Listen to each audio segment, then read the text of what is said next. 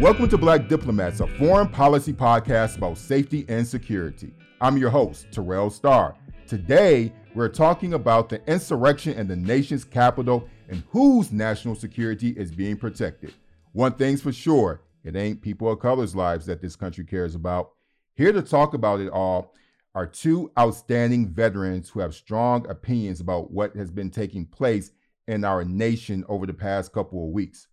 First, we have Arti Walker Peddakotla, a trustee of Oak Park Village in Illinois, director of engineering for a nonprofit tech company, a first generation Indian American, U.S. Army veteran, community organizer, law student, and microbiologist. That is a whole lot of outstanding. Arti advocates for racial justice and reimagining community safety with Freedom to Thrive Oak Park and Vets for the People, a project of the Working Families Party. In addition to co founding Freedom to Thrive Oak Park, Arti is the co founder of Activate Oak Park, a PAC with a mission to elect progressive candidates to local office in Oak Park, Illinois. And finally, we have Shaniyat Chowdhury, a former congressional candidate in the New York 5th Congressional District. He's an educator, organizer, and Marine Corps veteran from South Jamaica, Queens. As an international relations graduate student at New York University, Sean is an advocate for immigrant and human rights for the international community. All right, everybody. So listen, tell me, I just need to do a, a mental health check. Um, how are y'all feeling about everything? So, Arti, I just want to start with you. I mean, I feel like I'm barely holding it together. I just got off a call with my team and and said the same. Like I'm I don't know how we're all working through this. I don't know like this idea of like being productive. I had one of my teammates tell me like I don't know if I'm being productive enough. And I'm like we're going through an insurrection and a coup. I don't think it matters right now. like I think us surviving this moment is is the most important thing. And for me, I you know, I don't know how I'm doing. When people ask me how I'm doing, I'm like I don't I don't know. I on any given day. I just don't know. Here's the thing I think we are expected, this country is so capitalistic in nature. And it real it this whole situation where we had a group of white supremacists who literally tried to overthrow the government. And capitalism just tells us, fuck it, keep on going. You gotta make me money. You know, that's how I'm feeling about it. What What are your thoughts, Sean? Yeah, you know, when I think about everything that has happened uh, from 2020, and even with the continuation of it, of, of everything that's going on now, it's just, it's hard to really take a moment and really sit sit back, reflect, and think about what had just happened, right? Because we're we're so stuck in this work lifestyle American society where it's all about making money. No matter how much the world is burning down to the ground, we have to work, even during this pandemic, right? A lot of we see a lot of businesses like these folks, they have no choice but to continue on working because they need to make money. People need to make rent. People need to buy food, put food on the table. So it, it's so hard to just really sit back and really think about how much of this has really traumatized us. Um, you know, even with how I'm feeling with what just had happened uh, recently in, in, on the Capitol, I mean, it's just it's it's insane, right? Um, I have these up and down feelings. I have mixed feelings. Um, where I just find a lot of irony in it, to be honest, and I'm sure we'll get into that more. But it's just really hard to really uh, really embrace the moment. Just this country, man, it's something else. We're going to get right into the fact that so many vets participated in this attempted coup. It's not clear how many veterans showed up at this attempted coup, but the latest reporting and arrests that are taking place reveal that it was a whole bunch of them. Okay, so we I want y'all to talk about patriotism, right? So how is it that somebody who is sworn to take an oath to protect this country all of a sudden decides that I'm gonna fucking overthrow it? I mean, have you actually run into these people in your during your service years? Just just tell us about that. So I'll start with you, Arti. I mean, I, I can say that in my service years, I was very naive. Like I'll just say that I'm not, I was not the person that I am now. So if I look back at my time in service, I am quite certain that I probably served with people that supported that would, you know, support Trump today. I served from 2000 to 2006. So I'm quite certain that I likely worked with people that support Trump um, and you know support the insurrection and, and everything that's happening. Um, and it's not a surprise. We've known, and the military, the Department of Defense, has known that white nationalism is a growing problem in the military. This is not an unknown problem. Um, and people of color in the military have told their superiors this right we we talk about racism in the military all the time i will tell you that when i served in the military and, and when i was the target of racist um, incidences. I didn't understand it at the time as racism. I didn't understand like the little microaggressions that we constantly take as racism but it indeed was. And in talking to my therapist now it's like oh yeah that was racism. That was trauma. This I, if we just focus on this idea of patriotism the definition of patriotism that I think a lot of when I when I focus on like abolitionist spaces, um, which I'm a part of and organizing spaces, our definition of patriotism is the constant challenge so that we fight for the justice of all people. Whereas the definition of patriotism of white nationalism is the protection of white supremacy and white ideals. So the patriotism that they're talking about is completely different than the patriotism I signed up for when I decided to serve. You know, and and, and it's a completely different set of American ideals. It's not the same. Sean. Yeah. You know, I think Arti was uh, pretty spot on for everything she just said. Um, you know, we essentially are the real patriots here. You know, we are no matter what marginalization we're facing we are still fighting for the betterment of our communities and, and our people every day. You know, uh, when we look at Georgia is a great example. We have black-led organizers, black female organizers come out and you know, they don't get the credit, but they came out to to not just save Georgia, but the country, right? And, and change the direction of this country. Uh, so those are the true patriots right and this this myth of this white you know of this white identity crisis that a lot of white people are facing um is just it's a, it's a structural but it's also a systemic uh, problem uh, that's been really synonymous right with when we look at a lot of the folks who are recruiting veterans um you know they really use it as a way to symbolize that there's uh, there's a, a sense of being patriotic within white supremacy, right? And and, and I think that um, something about it, I don't know what it is, obviously, but something about it is attracting uh, those folks to, to this group. So um, it's tragic. You know, when I think about it, it, it's I think about why people of color serve.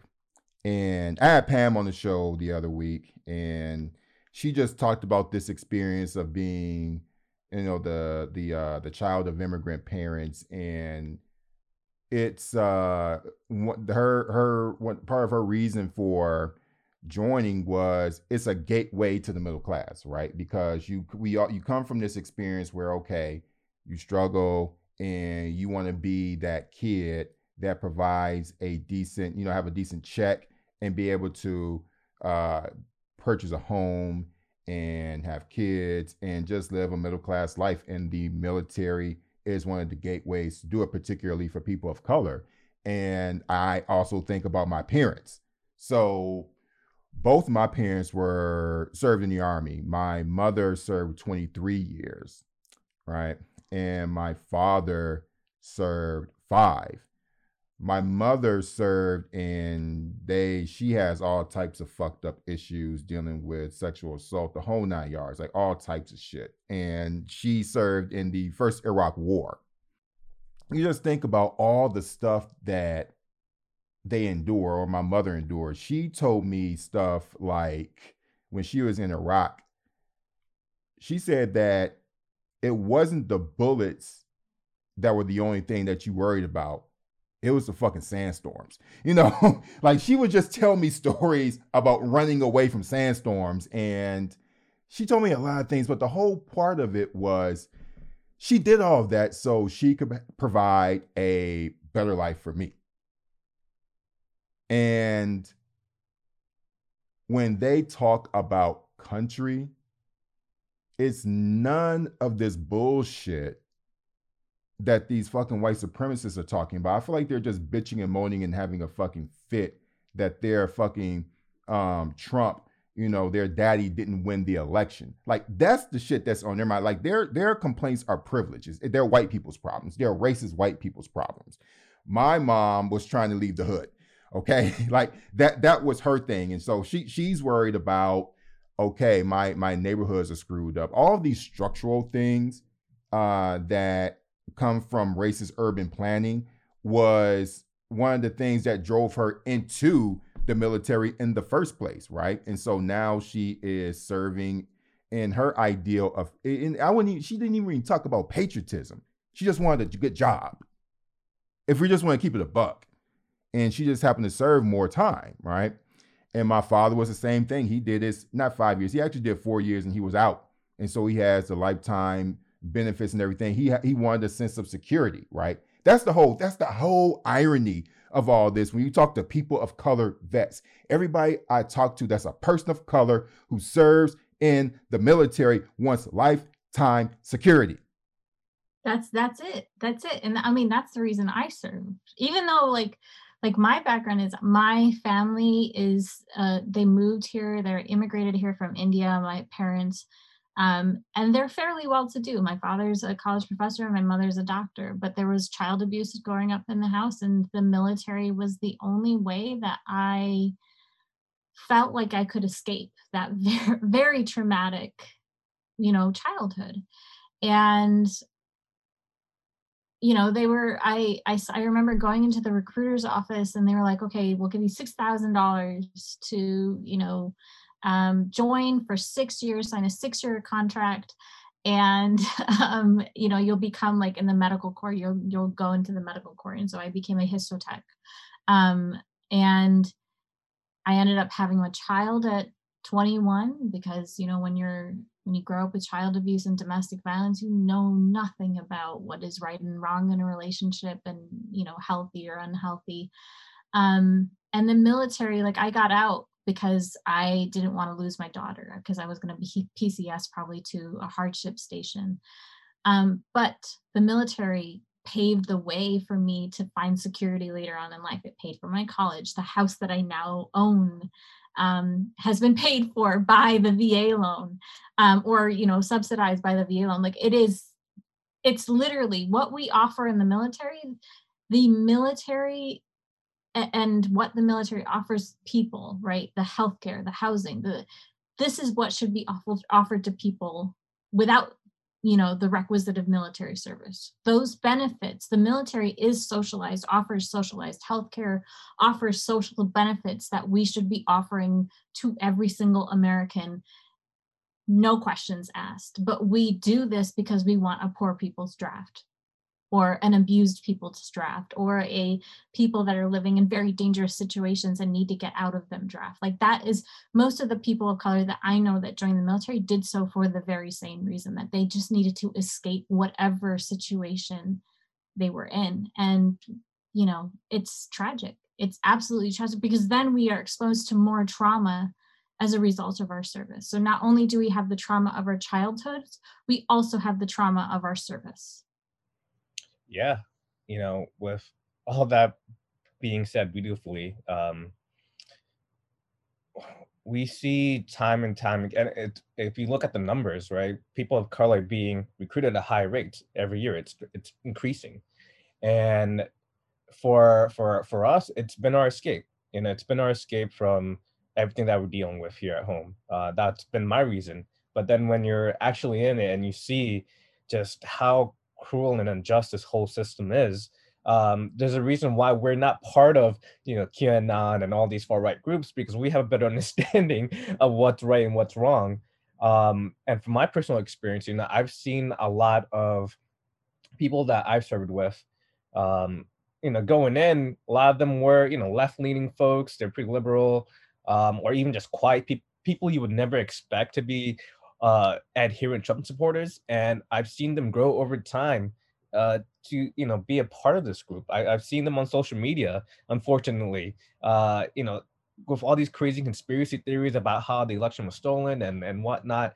Uh, but a lot of it has to do with their identity. You know, when white poor white people, and I think about the aftermath of the Bacon's Rebellion, right? When the the planters, what they wanted, what they saw was that how the how um, you know the poor blacks and the poor whites were coming together. They they saw the solidified power there, but they wanted to really break that through a, a race a race struggle, right? And that's what far right groups are doing when they're vetting uh, white people uh, to join their groups. They're they're ensuing this uh, the, the, need to protect their identity, to protect America. And for a lot of these poor white folks, they see their their sense of identity within what America was. Right when th- when Trump talks about making America great again, you know, we they they think about all these times when white people were the ones that had power. Unfortunately, you know. Um, I'll just like Sean. I'll I'm, I want to jump in and say it's not just poor white people. A lot of the people that went to the insurrection last week, the event of last week, or whatever we want to call it. Good point. They are CEOs, they are people that own businesses, they are lawyers, they are everywhere. These white nationalists and white supremacists are in literally every single aspect and fabric of our society they teach our students um, you know they're, they're everywhere and so we can this this myth and i'm so sick of it especially being in the midwest of like the Midwest is just like poor white people. That's that it's just a freaking myth at this point. Like, mm. no, these are this is white professionals that went to the insurrection that funded the insurrection last week. And so we we need to stop talking about it as if it's just poor like this economic crisis that jd vance and the whole hillbilly elegy nonsense. And no this is not about just economic crisis. This is literally about white nationalism and white supremacy. No, no doubt, absolutely, yeah. So I, I just think it's just wild that people. The thing about the patriotism angle that really pisses me off is that patriotism is that word that white people can do whatever the fuck they want with it. That's ultimately what it is, right? They, it's, it's, it's, it's an interchangeable word based on how they feel. It's not an obligation. It's about their feelings, right? Patriot. It's not. It's not about service. It's not about caring about improving this country, the type of work that the Black Lives Matter activists do every single day, and the organizers in Georgia that are making sure that people have the right to fucking vote. And, and, and what's really crazy about it is that when you talk about security, the shit that these folks really ought to be caring about with security, like with our capacity to have a free and fair election. The people who are really dismantling uh, our national security are Republicans. Okay. they are the ones that are dismantling our security. So when you think about the Secretary of State, Stacey Abrams said recently that the Georgia Secretary of State and the governor, Brian Kemp, they are the biggest perpetuators, perpetu- you know, they're, they're the people who perpetuate voter disenfranchisement. What we see is that there's no insurrection towards them. As long as they are ensuring that people of color do not vote then these people who are in washington don't care. And in georgia i covered that election it's not just black people that stacey abrams was reaching out to in 2018 and these activists um, have been reaching out to in this previous election georgia is genuinely this melting pot of diversity. You have a whole all kinds of people that are there. You have people, you know, you have immigrants from from various countries in the world. You have people coming from South America. I saw Stacey Abrams with my own two eyes talk to a whole bunch of immigrant communities. She wanted everybody to feel like they're a part of the process. I remember also when uh, there, there was a, a, a protest at the Capitol, and uh, I forgot what year it was. It was in Georgia, and just a whole bunch of races coming there. And she said, if I were governor, I would tell all of my staff that they could go home because they do not need to be subjected to that type of abuse. And that's the thing about the Black Lives Matter movement. It's not just it's it, it focuses and centers black people, but it doesn't save just black people. it brings in everybody else, right? So I want to move on to the next subject where the House of Representatives introduced and passed a single article of impeachment against President Donald Trump on the charge of inciting insurrection. And now it is up to the Senate to conduct a trial, which will very likely begin after Trump has left office January 20th. And yes, a former president can be impeached. The main thing is that if the Senate finds him guilty, Trump would be barred from running for elected office and could lose his six figure pension and other post presidential perks, according to CNN. So, how is it to be a veteran or to be a, an active service person knowing that the president, who is the commander in chief, tried to overthrow the country because you know you're basically soldiers under the president's command. How do you serve under those circumstances? I mean i think it's that is a really good question and i actually don't know if i have an answer to that. I think the only thing that i can relate to is like how i felt serving under george bush who i thought was an illegitimate president. Okay. Um, i joined when clinton was still in office so i was like you know young and i'm like we're we're not at war. Didn't know that indeed we were. We had military deployed in a whole bunch of different places. And i didn't i was like we're, we're it's going to be fine. It'll be six easy years in and out. We're done right and then bush became president at you know through a supreme court process that i don't i i think was a complete sham. Um and then he started not just this war in afghanistan but this war in iraq which i didn't agree with. And so i think what you do and for what a lot of people of color are doing and and have always done in the military is they're just going to survive their way through. Um, i think that's what we've always done in life is we've just survived our way through just so like all right keep your eye on the prize get that 20 and go out get that you know finish this contract and go out figure out how to how to you know get these little you know benchmarks that we need to meet and then we're going to be done. Then we're going to you know hang up the uniform. But i i also think that it is brave people like you know some of the veteran organizers i know that have been conscientious conscientious objectors that will really raise the alarms of serving in this time. And i was not I, I, had no idea about that process of being a conscientious objector but i think those people are incredibly brave to say like hey no i'm not serving right now because it is this is not a legitimate president. This is not you know a time you know to serve. I think the thing i fear though is when biden takes office you know i want him to hold people accountable biden does not seem to want to be want to do that um, because I don't think you can have unity without accountability. I also think we have to be really careful, and I, I don't know if we're going to talk about this later, but I think we have to be really careful about Biden expanding the military state and expanding the surveillance state um, because I think he is going to be doing that. And so I worry about all of those things.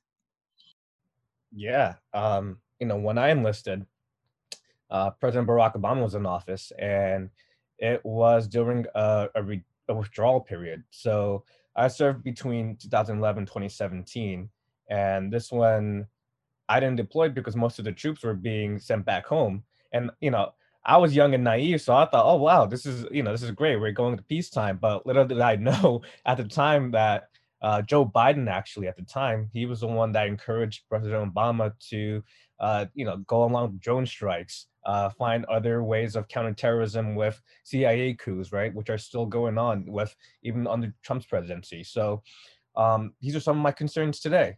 Uh, one of the first things Biden's going to have to do is make swift decisions on what to do internationally. Countries like Yemen, Afghanistan, like it's it's it's a big responsibility, and, and I hope that he lives up to his promises to ending forever wars, to um, ending the war in Yemen. Right? It, it's it's a lot to handle. I mean, but talk about Yemen though, because here's the thing, right? No one knows what the fuck is going on in Yemen, right? I mean, like fucking Saudi Arabia is just bombing those motherfuckers to fucking death, and it's and it's just such a one-sided situation. I mean, you know, America sells arms to you know to to to Saudi Arabia, and we don't understand the Middle East. That's the thing, right? And so when you think about eh, eh, the the the, the military, uh, the expansion of the military, Arti, I'm not optimistic at all that Biden is going to do, do anything that would scale down the military. I recently spoke with uh, uh, Congresswoman Barbara Lee, who is definitely one of the most progressive, I would say, arguably the most progressive uh, uh, voice in the House of Representatives, at least. And I would argue, perhaps even in the wider Congress, when it comes to scaling back the military and pursuing a nuclear free world. And you both know that she called for a 10% cut in the Pentagon budget. And a lot of people don't know Pentagon hasn't passed a fucking audit. okay. I mean, they they they waste money like a fucking sieve. And in addition to that, America has this really nasty habit of picking and choosing who's an enemy and who isn't, right? Who is an adversary and who is not. And in one breath, America can say Iran is, as Bush says, on the axis of evil, right? But at the same time, the uh, Saudi Arabia, which produced uh, many of the people who participated in the 9 11 attacks, they aren't the enemy, right? So I'm not optimistic because America is too devoted to neoliberalism. I'm not optimistic either. Biden is just not I I bit my tongue and voted for Biden. like I that was not my choice of who I wanted to be president. Held your nose. Right? Like no, uh, Biden is the absolute worst when it comes to policing and militarism. Biden wanted an expansion of the Patriot Act. He is the one that put the crime bill that has incarcerated millions of people, right? His policies have harmed not just Black, Brown, and Muslim people in America, but Black, Brown, and Muslim people overseas. So Biden is absolutely awful when it comes to these issues.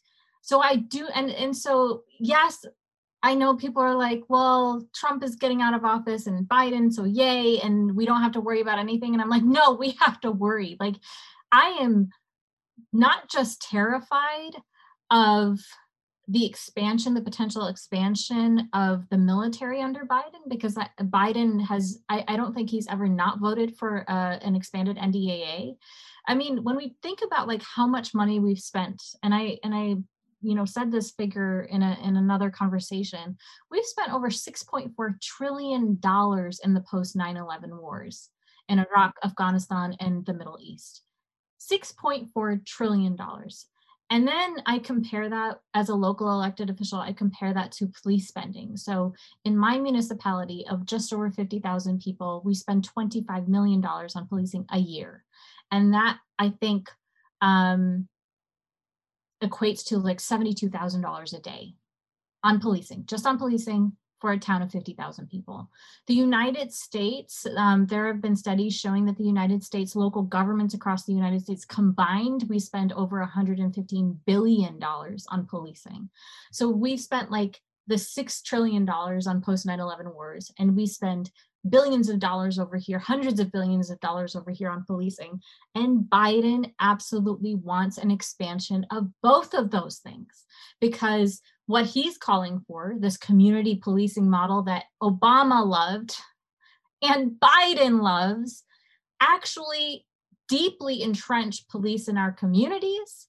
They deeply increase the surveillance of Black and Brown people in our communities, and they do not stop crime. Just like increasing the military budget won't stop white nationalism, right? So I am so terrified of Biden being in office and what the ramifications of that will be on the military and the police budgets and all the policies that come out of that. And I think we as veterans who have served in the post 9 11 wars, we need to be speaking out on that. Like every veteran needs to be speaking out on that because we've seen how those policies have not worked. We, we, we're still in these wars So we have seen how these policies have not worked, and we need to speak out against it. And I'm hoping that there's enough progressives, and Barbara Lee is, yes, you're right, one of the most amazing ones, but I'm hoping there are more like her that will try and put a stop um, to these these discretionary spending bills um, and the policing and the militarism bills. Yeah, my, my biggest fear is that it's going to be so difficult for a lot of conscientious people to really want to continue the, the, the fight for liberation because the the you know we have all these white supremacists who are in the mainstream media and we're going to be continuously talking about them. So no one's going to be focusing on what biden's doing. And that's my biggest fear is that biden and the administration are going to get they're going to get away of a lot of things behind the scenes right? So um that's that's my biggest worry because a lot of you know there's a connection between policing internationally, policing at the border, and policing our and policing in our own communities. Uh, if we can't tack, if we can't we can't just tackle one institution of policing without addressing it as a whole, right? Because all of it is based on uh, on a system where only the the systemic beneficiaries are able to not just economically benefit off the backs of poor of, of you know black and brown people, but also um, that's just how they keep power, right? So when you look at the military industrial complex, um, you know, a lot of these weapon manufacturers, they can't continue to make money if there's no wars, right? If we if we can't if we look at the U.S. border, right, the borders are are being lined up uh, with you know with the CBP and, and ICE and you know kidnapping up families and tearing families apart, um, then the, the government has no way of you know they don't they they don't benefit from any of it right put the prison industrial complex they don't benefit from any if if people are not in prison they don't benefit off of that so i think that we need to address everything as a whole not just just in one aspect i think when we talk about military spending and police spending a lot of americans have a very perverse desire for force and the prospect of using violence. And I believe where that where it comes from is due to the fact that we have this tradition of guns in our in, in our society and I think it's not just white people of all stripes. I think that people of color in many respects have bought into this crap too. And I see plenty of black people who want police. Now, here's the thing I understand the policing element, for example, when you have politicians who, when they're, conf- when, when they are, um, presenting how to deal with the problem. I think most politicians are lazy. Let me just start right there, right? As somebody who interviews politicians, I think most of them are incredibly lazy. Let me break down why that is and how that dives dovetails into our conversation about policing and military. So one, and both of you with Sean, you you run for public office, and Arti, you are an elected official. So this is very pertinent to, to the both of you. Fundamentally speaking, more policing doesn't equal safe, doesn't equal more safety. More military doesn't mean that a foreign adversary is not going to fuck with you. And it deals with the central point that you can never be 110% secure. But for some reason, people believe that they have a gun on them, then that's going to make them safe, right? Or if we have more police on the street who have the capacity to shoot someone, that's going to make them feel safe. And you're going to think, oh, the more cops are out there, the more that people are not going to be committing crimes. Listen, I live in New York City where we have thousands of cops and you run over them. They're on the streets like fucking roaches. And we have a crime spree out here. And it's not because there aren't any fucking cops out there. I think it's be- a lot of things because of housing insecurity and food insecurity. It, it comes from that, right? And I'm saying this as somebody who grew up in the trap, you know, and like I understand what it means to be in the house where both my my uncles are selling drugs and be in a neighborhood where people are, are, are selling dope as a part of their life. And I always say that drug dealing is a very minimum wage job. If people felt like they could do something else, they would. Okay. you know, let's just start there. Right. And so I think that when, but, but I think a main thing with Democrats too, because I think just Republicans, they just don't give a fuck. Um, Democrats are afraid of, of being tagged as soft on crime or being weak in general. Right. I know you all remember uh, that Republicans regularly referred to Obama as weak. I think that there's some race there. There is very the way that they described it was very racist in nature. But the idea is we're going to ping Democrats by being weak, and Democrats fall for that shit. Okay, and Demo- Democrats are so lazy in their response that they allow Republicans to define them too often. And we saw in this previous election where a lot of elected officials, particularly in these swing districts, blame defund the police for their struggles or their losses. And I'm like, uh, you just didn't run a good fucking campaign. Okay. You know what I'm saying? Just admit that you lost and start blaming other people who live thousands of miles away from you for the fact that you failed as a candidate. I mean, that's ultimately what it is. Like, generally speaking, candidates lose elections, right? Just generally, that tends to be the case. You know, I, I think that's where it comes from.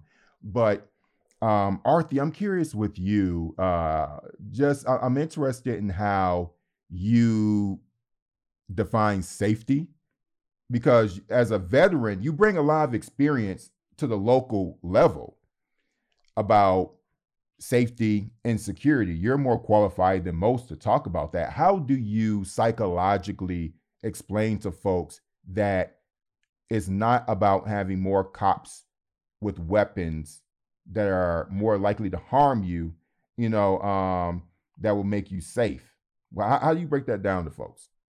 I mean, I, I love that you said, I just have to say this. I love that you said you bring more experience than most. I don't think that the white men on my board would say that because my service is not my when when I say you know I'm a veteran, they don't give a shit. Like they're like, oh well, you're a woman and you didn't really do anything. You didn't go overseas. Like that doesn't really matter to them. You know, this conversation around defunding the police it's it's top of mind for me right now i am the only trustee um, so i wrote an op-ed early last year saying we needed to defund the police i got elected in 2019 and then shortly after I got elected, I went to this convening of. Um, By the way, before you get there, tell us what a trustee does in your town. Tell us yeah, what they. A trustee a is like a, a, trustee for the Village of Oak Park is basically like a city council person. Um, it is our city council, so we're the people that. Uh, you know, determine the funding for the police, for the fire, for your sewer and water, for you know all of the public works and the roads and the transport, all of that fundamental stuff that a city has to do. There are other governmental bodies in Oak Park that focus on the parks and the libraries and the schools, but the trustee, the village board, is the one that does like the public works and public safety and all of that, public health. Um, and so I got elected in 2019. I ran for office not because I wanted to. I'm a massive introvert and I'm a huge nerd and I like reading and just staying at home and, you know, doing all of that. Um, but I didn't really see anybody that was really pushing for policies that I thought our people needed. Um, and so I, you know, joined, I ran and I ran a grassroots campaign and I won. And then shortly after I won, I, you know, became aware I had constituents telling me like, hey, we have a policing problem in Oak Park, Arti. Um, the police are stopping more black kids than you know than they should and they're stopping us for no good reason whatsoever and i heard it from a lot of black youth and so I got together um, with a group of people that some of whom were already researching this issue and created Freedom to Thrive Oak Park. And Freedom to Thrive, honestly, we don't, none of us gets paid to do it, but it's the area in my life that brings me the most joy because what we've done is we've released we FOIA the hell out of, out of our village government and released data showing that indeed the police are racist in Oak Park. They do, they have racial profiling. 92% of the, the youth that they stop are Black, even though we only have a, black, a population of 18% of Black people in Oak Park. Um, and we've, you know, shown the data on like the the amount that we spend on policing year over year compared to the amount that we spent on public health and like all of these things and it's starting to change the conversation in oak park and then 2020 happened and george floyd happened and this conversation of defunding the police really happened and we had already written this huge report showing we needed to divest from the police and reinvest those dollars in the community. And what's happened now in oak park and i think is happening for municipalities across the nation is legislators and the local elected officials that are in those municipalities have to find the courage to say we need to fund the police. But the words defund police, and this is top of mind for me because I have a trustee, a fellow trustee who is elected, who honestly I'm diametrically opposed with him on everything. He has proposed a referendum question on the upcoming April election the local elections to um, ask the voters, shall we defund the police in the village of Oak Park or something like that. And it is a push pull designed, in my opinion, to fear monger his way to winning reelection um, and to getting all of the sort of white people out to, to vote for him because he does not give two shits about defunding the police. He doesn't want to do it. Um, and so I think this notion of defunding the police and what we're really seeing with Democrats and what we've seen with Joe Biden from the national to the local level, people are scared because we equate policing with safety, because we have given the police every single job under the sun. When we say policing, like the police are now responsible in my community for helping with the vaccination of, you know, for COVID 19 right like they're they're not doing the vaccination but they're helping like to distribute and helping to plan and all of that. They're working with public health. They are responsible um, you know for for delivering sometimes meals to other people when when the covid pandemic first hit. They were the ones that were tasked with that extra responsibility. We use the police for literally to solve every social problem in american society when they are not equipped and not trained to do that so now the conversation needs to happen of what is it that the police in your community are doing that they shouldn't be doing. And we can we can pull the police out of doing things like traffic stops, like traffic violations. These are ordinance violations. And literally, it's like you ran a stop sign. Do you really need a, an armed police officer doing those traffic stops? The answer is no. Do you need an armed police officer doing mental health response and mental health checks? No, because data has shown that, especially for Black people, the police showing up during times of mental crisis results in those Black people getting shot and killed, right? So we need to stop this politics of fear and this politics of soft on crime and stop selling people this idea that the police equals safety because that's so not true. What the COVID pandemic has shown us is what safety is for our people is a house over their head, running water in their taps, um, some Wi-Fi and internet so their kids can go to remote school. That's what equals safety not the police. And instead, what America is doing is what America has always done, which is use times of crisis to further exacerbate um, income inequality and inequality among its people. It's kicking people out of houses, it's shutting off water in people's homes because they can't pay their bills. We're doing all the wrong things, and we're giving more money to the police and more jobs to the police. Yeah, Sean, Tell me why you decided to run for office. What did you learn from that experience? And tell me about how you're going to use your experience as a vet, um, you know, in, in, in the future in your current life. And if you actually want to try again to run for office, because I'm always admire people, particularly veterans, because I think we need more veterans with not only just veterans, but veterans with your y'all's politics. Okay because we got that crazy motherfucker in um in Texas. Dan Crenshaw. Dan, Dan yes. Crenshaw, yeah, that yeah. crazy that that crazy fucker. I'm not talking about those type of vets. I'm talking about you guys, right? But but but but yeah, Dan Dan Dan Crenshaw, yeah, that's his name. So Sean, tell me why you decided to run for office, uh, elected office. What did you learn from the experience, and you know how does being a vet inform your views on politics, and what what what are some of the things that you think um, uh, an elected uh, official in Congress needs to keep in mind when it comes to security and national defense? Yeah, you know, one of the things I've learned and my biggest inspiration was that when I enlisted, you know, I was I was pretty much escaping poverty, and when I left that and came back home, I was still in the same destitute environment, uh, especially living in the projects in South Jamaica. Like nothing has changed over the years. In fact, NYCHA has lost even more funding during this time, uh, and now they want to privatize it. So I'm just seeing how uh, especially working people of color are just not being represented in any level of government. And you know when we have uh, elected officials like Arti you know fighting for that it inspires a whole generation of people who want to want to contribute to that right? And and i think we need more folks like that to to run for office. So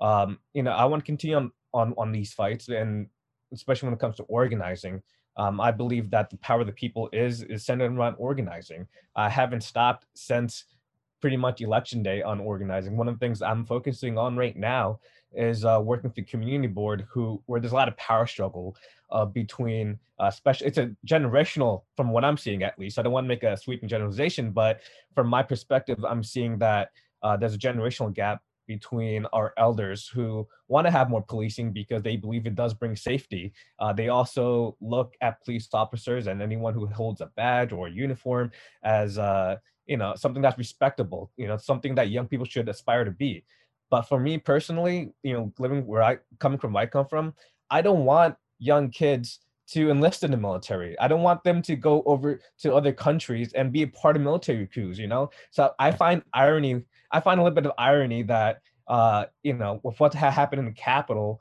is something that we've been doing in other countries for, for forever basically right? And so yeah we you know we should stand in solidarity and, and and defeat white nationalism here in our country but we also need to ensure that we're not overthrowing other social democratic governments in other foreign nations when they are fighting for the people uh, in the in the name of capitalism you know fuck all that right? So right. I, I want to ensure that i want to ensure that kids have better opportunities. If we could do it in, in the military where people could have housing people could have healthcare we could damn sure do that in you know in in the world here in, in america. It, it's it, it's possible. So i don't want to say i don't want to hear politicians saying it's impossible we can't find money. They find money for the defense budget every year without a question.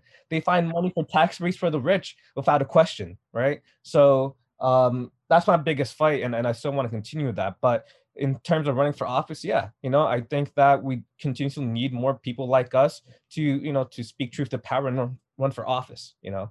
Um so we'll see what happens in the future. But right now, my focus is on my graduate classes, which I'll be beginning in about two weeks. So uh, that's where my head is at the moment. One of the things that I think really, um, really kind of confuses people are defense budgets. Defense, like budgets of any kind, they could be complicated, you know, and you really have to take time to read them. And Arti, I know you know this because you're a part of a, you're a trustee of, of, of a town and you're you're obligated to look at budgets, right? But when it comes to defense budgets, and when you're asking people to determine what types of defense systems are necessary and those that aren't, a lot of people are not even aware of the verbiage. And that's that's the first thing. And so people just assume, okay, you know, somebody just makes a compelling argument over some weapon system that, you know, probably should have been retired fucking 10 years ago. They're like, okay, okay, because they just don't know. Because a lot of people who are elected to office aren't, they don't have, I don't, I find that a lot of them don't have a diverse mindset about how to engage these types of topics, right? And so I think that's part of the issue. And then two, when you think about defense spending or you think about defunding the police, in order for us to really get to a conversation where we can talk about divesting to investing, that requires you to be creative. Okay. And that means that in this for the defense spending, for example, the main argument that I hear counter to defunding the Pentagon is the defense contractors provide jobs for my district. You're going to commonly hear that shit, right?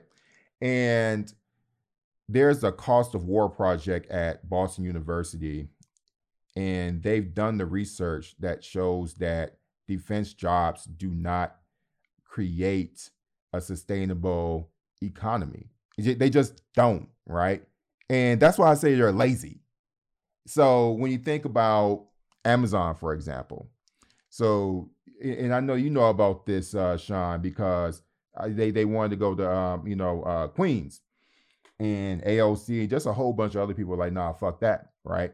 Because they don't fucking treat their um, employees right, and you know, like the you know the benefits and all that other shit and, and conditions on the floor are all fucked up. But if you are a local politician, that's an easy sell that you can make to your constituents. I brought Amazon here. You know, never mind how the people are treated. I don't give a fuck. And they just say, hey, I brought job. And I think it's fucking lazy. And and, and it, what really makes me angry, there are a lot of people of color politicians who do this shit. Okay?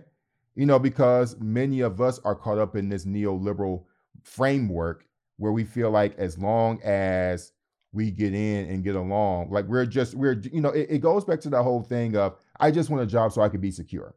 And it manifests itself in people's politics. And what I, what I, why I find it egregious is that I, you know, I really like the, the mindset that you two have because I feel like you all are engaging politics for the right reasons. You're not looking at it as a fucking cash cow or you're just leaning on it to do, you know, in order to sustain your life. Like you all could do something else. Okay. You know, that, that that that's the you know that's that's the thing and, and and you know i feel like politicians need to be bold they need to have new ideas they need to be they need to challenge neoliberal neoliberalism they don't need to roll out the fucking red carpet for it that's what i think most elected officials do they roll out the fucking red carpet for neoliberalism and until we all decide that we are we, we can live a better future and we're going to go through the pains because it's not going to be an easy transition. We're going to go through that shock and awe and that that that that pain those painful steps of divesting from this exploitive system to a more communal one then we're going to always have these same problems you know? Can I just speak on that? Because you said so much there that I was like, yes, like we we need to we need to talk about that. I think one of the things that one of the biggest struggles that I've had as a local elected official, and by the way, this is a part-time job.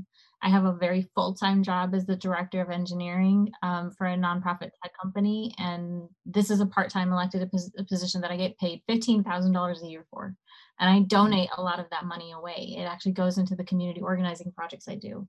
Um, but the hardest thing, you know, about fighting um, for defunding the police is actually dealing in my community and in the communities around me with all of honestly with other local elected officials that are black that don't want to defund the police. And they call me out on it. They're like well you're not black. You don't you do not understand these issues like we do. Like i i i get stopped by the police all the time arti you're telling me you don't you know you're t- you're calling me a fraud because you want to defund the police and i'm not as radical as you are. And i actually had a conversation with somebody about like look look at the numbers in your budget and just ask yourself like what if you flip that around? What if policing was the least amount of money that you spent in your in your discretionary spending and you spent more on public health? Like what would that do for your people? And i i i struggle with this a lot right i am an as a non-black person of color who is not impacted by the very thing i am advocating to defund i struggle my greatest struggle is should I even be speaking out about these things, especially since I am the only person at my table currently that is willing to do that that is my greatest struggle. and my where I always go back to because I'm I surround myself with organizers and um, I treat my political office as the, my seat is the community seat. So we co-govern together. Where I always go back to is my my organizing community, and it, as long as they are with me, then I can we can face these you know all of the blowback that we get together and people are not going to agree with us. There's so many people in my community that are black that do not agree with me on defunding the police because they have been trained and brought up to think that policing equals safety. And I cannot fault them for that. Mm-hmm. But I I'm happy that you have that. Yeah, that's that's that's correct. Yeah. right? Like, I will not, though, spend my time, the very limited time that I have, to try and win them over because there are people that are ready to be organized right here that I need to organize because organized people win over organized money all day long. And when you organize the people, then other people come along. So that is the way I look at like my job right now. I don't have enough capacity. We're we're capacity building. So I in addition to starting Freedom to Thrive Oak Park, I started a PAC called Activate Oak Park that is basically a, a bucket of money for local Black, Indigenous, POC candidates to run, progressive candidates to run for office. We need to start these little projects in our own community because running for local office costs money. And the very people that we want in local office, they cannot run for office. They don't have the time, they don't have the money, they don't have any of it they don't have the knowledge and so we need to just fund them so yeah like ev- there's so much of what you just said terrell that i was just like yeah yeah yeah we, it's a problem. And and i think it's also why people lack not lack the courage but are so afraid of speaking out on it because there's so much blowback that you get. It's not easy as a local elected official especially to deal with the blowback because these are your neighbors they your kids go to school together you see them on the street Uh, yeah, I was gonna say I want to I wanted to add on to that by saying I def I, I really appreciate you being honest about that conflict of being a non-black person, you know, trying to convince black folks about this because in our communities, black politicians have pumped more police, more police, more police because they're lazy. Let me just I, I am going to say that. They are fucking lazy. And that's that's that's one main thing just generally right? So you know because i mean with me the way that my politics work you know this this podcast is called black diplomats. Okay obviously because i want to amplify i center black folk but you know i bring on everybody. In you know the whole thing about black diplomats is yes it centers black folks but it's not all about black folks. That's that that was never the point and I'm just saying that just in case people are, you know, for people who are listening, uh, I have all kinds of people on this show, and I, and the main thing that matters to me is uh, how many of us are seeking liberation, and you don't have to be just exclusively black to seek liberation, right? It, it- you know, I've never believed in that. And then two, liberation comes from the margins, and as a minority of people. When you think about all the great movements that have taken place around this entire world. It has never been a majority. It's always been a small group of people who are brave enough, and the vast majority of folks are on the sidelines, and there are the people who are pushing back against you, Arti, and saying, Sean, you know, you're too fucking radical and all this other bullshit. And they're the ones that are going to be benefiting from the labor. Ironically, that that so so so that's the thing. So what you both are dealing with with you, Arti, with the black folks, that's that's normal, right? And you know, you have black folks like um, Barbara Lee who get that pushback from this very, you know, from black people as well, because they're like, okay, who's this bourgeoisie Negro telling us what the fuck to do? You know what I'm saying? Like they they throw all types of shit shit at you, and again, it, it takes a very brave mind and a creative mind in order to think about the problems, the, the solutions to the problems that we have.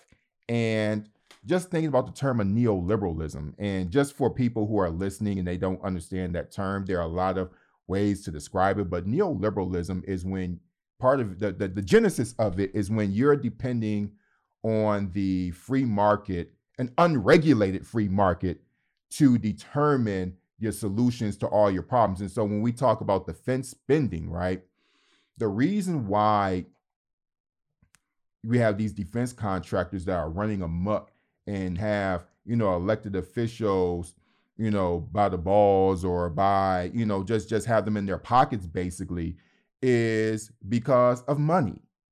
Right?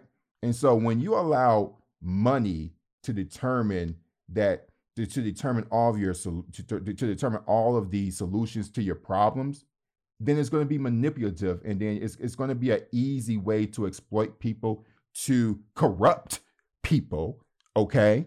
You know and so I, I think that what you all are doing is is very brave and i just want you to know arti to keep doing what you're doing and you're just you're you're in a minority you know in both ways. And, and and another thing too and i've had to think about this as a black person because you know growing up in my neighborhood I, I, I had the same type of mindset that you're running into and i had to ask how did i get to this point? and um, I would have to thank my time uh, living abroad uh, as part of it. I mean, I'm in Uzbekistan right now, and so I spent years outside of America with people and also learning language. That's another thing. When you're able to communicate in another language with a common person, it, your brain just thinks differently. Um, and people will tell you, you know, your shit stinks day after day after day after day after day. And if you're not hard headed, you're going to do some self reflection. You know, and if you don't do any self reflection, you're an asshole. Okay. Then that's, you know, then there's not much you could do about it. But, but, but, um, it was my time being a Peace Corps volunteer where I was living in Georgia and people were talking about, oh, America does this, America does that. And, you know, you, you, and you have people remind you and you actually read, you're like, damn, you're right. You know, America shit does stink.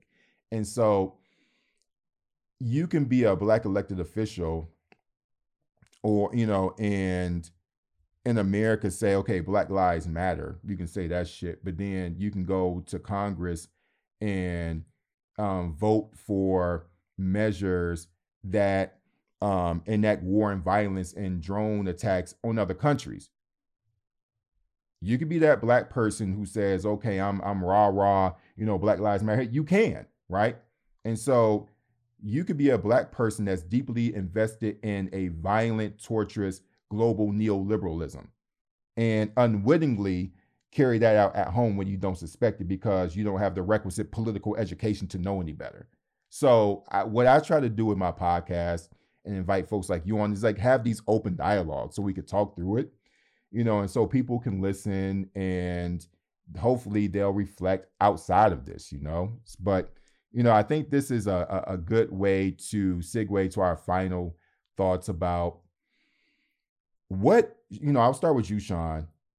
What are your hopes for our country. We've we're, we've had a bunch of white supremacists try to overthrow the government, but we got a whole lot of folks that are on the ground, people like y'all that are really doing the good work. So, what are your hopes and how what and what are your plans to to continue to continue the liberation fight? Yeah, you know, actually, even segueing into this question, um, a lot of what both of y'all just said really close hit really close hit home. Um, I I myself I challenged a black congressman, right? So I was in a position where I was running in a district, right? I, I come from a, Bengal, a Bangladeshi family, and it's a district that is 50% black, 50% is mixed with Latinos and South Asians. So it's a it's a it's a, it's a really diverse community, uh, you know, uh, community of color, but there's a, a stronghold of neoliberalism with the established county politics, right? So when I when I ran, I got a lot of blowback, obviously, for challenging a black congressman. But what was fascinating was how no one knows the history or how the member votes. And he's been in office for nearly 20 years now at this point, right? And he has a, a horrible track record. And that's a, you know, I, will digress from that, but that's a story for another day. But um, in a it's just we have to keep on showing up right and i think this is my segue into this question is like how no matter who you are right as long as your heart and your intent is in the right place continue to fight for the liberation of people right? Continue organize continue showing up in spaces where people don't really expect you to be you know?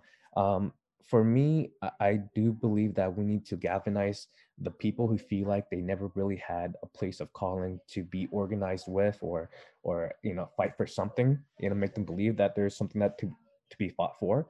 But also do believe that we need to continue on having productive conversations with folks who will disagree with you even if there may be no productive outcome to it right i do believe that the transaction of ideas is so vital for the liberation to grow right? Uh, we may not be able to change the hearts and minds of 10 people, but if we get one person, um, you know, to be a part of the movement, that that's successful right there.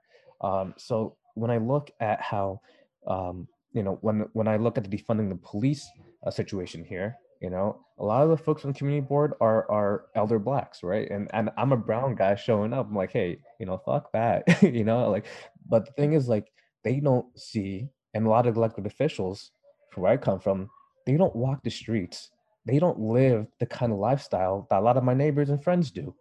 They don't see how the police have harassed them. They don't see the, you know, how many times people had just been thrown to the police cars for like just having a, a, an ounce of marijuana. Like they don't experience that, right? And one of and I take this line, and I'm a huge J. Cole fan, so one of and one of his old songs from his mixtapes, he talks about how how can he how can he really resonate with a lot what these politicians and, and president presidents speak and feel when they don't even walk the streets?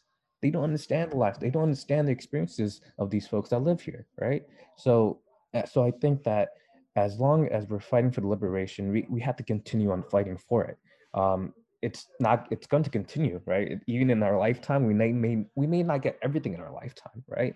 But we are so close to having things like universal health care like it's like we, we are on that path when 80% of the country favor medicare for all right? We are on the path for having this conversation around defund the police has become so popularized. Everything that is not that is unpopular now is going to be become such a mainstream topic now because of all the conflict and ideas behind it that people are talking about it. So the fact that we're talking about it now i think that we're on the pathway for making shit happen. Absolutely. Arti. I mean i always go back to two things when i'm asked to like you know think about the future. So and and both of them come from organizers like ancestral what i call ancestral organizers. Um, so Grace Lee Boggs said um, that you have to transform yourself to transform the world. And I would say for a lot of people of color, especially people that have been in the military, we have endured so much trauma that until we start healing ourselves internally and transforming ourselves internally, we can't actually transform the world. So, a lot of the work that I do, and I guess the reason that part of me is really introverted is I spend a lot of time just working on myself and unlearning all of the things that we are taught that are so wrong. And some part of me sometimes feels a lot of anger that we are taught all of these things that are wrong about our society and our like I'm, we're just not taught about our history and so i spend a lot of time um, just transforming myself um, and then I, the other thing that I think is like as a as a former microbiologist, I always tend to think of things in terms of like nature and what nature teaches us. And what science and nature teaches us is there's there's sometimes brilliant things that can come out of chaos. So even at our least hopeful, even at the times that like last week when we felt the pit of dread in our stomach watching our democracy almost crumble. There are beautiful things that can grow out of that. We just have to nurture them. We have to make sure that the seeds that are planted now are planted in the right soil are nurtured you know are watered enough are are given the right nutrients so that they can grow and become the things that we need to transform our world and i think that organizers already do this. And it's really organizers that are women of color that I see as some of the most transformative leaders um, of our time. They are already doing this. So I am very hopeful, even on the days that I feel like the world is going to shit. I am very hopeful about us being able to transform our, our world because I see us starting to not accept the status quo and say, fuck that. No, like you need to get out of office. We're taking your place and we're gonna we're gonna make this shit right. Um, so I'm I find myself very hopeful these days, even when it's sometimes really hard to be. Absolutely. And, and I'm hopeful and I'm thankful for the both of you all. And you brought up something, Arti, that was really uh, critical, which is unlearning. And when I have conversations with my people, the very black people that you both, um, you know, engaged during your various, you know, uh, political pursuits, is um, I think with black folks in particular, we have been so abused in this country that anytime someone dares to challenge somebody that we respect, i.e., a well respected, you know, incumbent congressperson or black folk in the community who are, you know, maybe uh, property owners and say, well, I want to be able to call the police if someone breaks into my house, whatever the case may be, right? You know, there's so much that we are conditioned to feel about ourselves that we have to unlearn it. And so one of the things that I'm working to do is to be an, an active participant in the process of the relearning of what it means to be safe.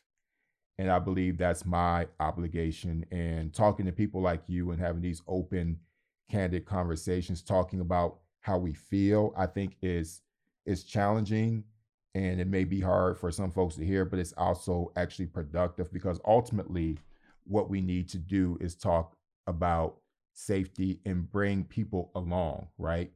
And so we are the re-educators, if you will. And mm-hmm. you know, we we talk about how we feel, we talk about the anger and the frustration, but then as uh, an elected official, as somebody who is engaged in politics and organizing, Sean, uh, and as me, somebody like myself who understands these topics and as, as somebody in the media and who disseminates information there's a care component that has to follow my frustration uh, to understand where people are coming from and that's going to take a long process but if we are a fighting for liberation from the margins which is what we're all doing right organized money um, you know, talking about that organized, uh, that organized money, and you know, the organizing, the, the component of of, of bringing the activists together. Like that long game is what we're doing.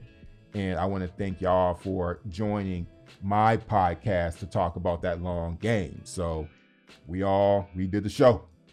And uh thank y'all. Thanks, Terrell. Um, this was awesome. We got into some deep stuff. So yeah, thank you so much, man. Appreciate it.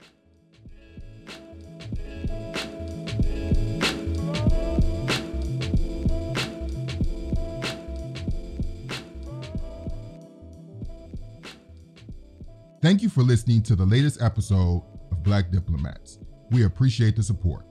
Please go to Apple iTunes, Spotify, or whatever your favorite podcast platform is and rate us with a five star review. And go to our Patreon page where you can find us under Black Diplomats and donate to our show. We're eager to grow the podcast and give you even more episodes, but we need your support. Thanks for listening. I'm Terrell Jermaine Starr, signing off.